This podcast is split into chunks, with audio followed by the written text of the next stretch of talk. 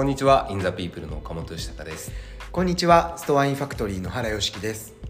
名古屋でバーバーやヘアサロンそしてアンティークショップや古着屋を運営する2人が毎回ゲストの方とさまざまなテーマで雑談する番組「ピープルアワーポッドキャスト人と人とが交わることで生まれるドキュメントを軸に、毎回ゲストの方から次のゲストの方をご紹介いただき、ピープルの輪をつないでいく1時間。この番組がどんな風に育っていくのか2人にも全くの未知数ですが、ゲストの方も含め楽しみながらやっていけたらと思っています。皆さん是非お楽しみください。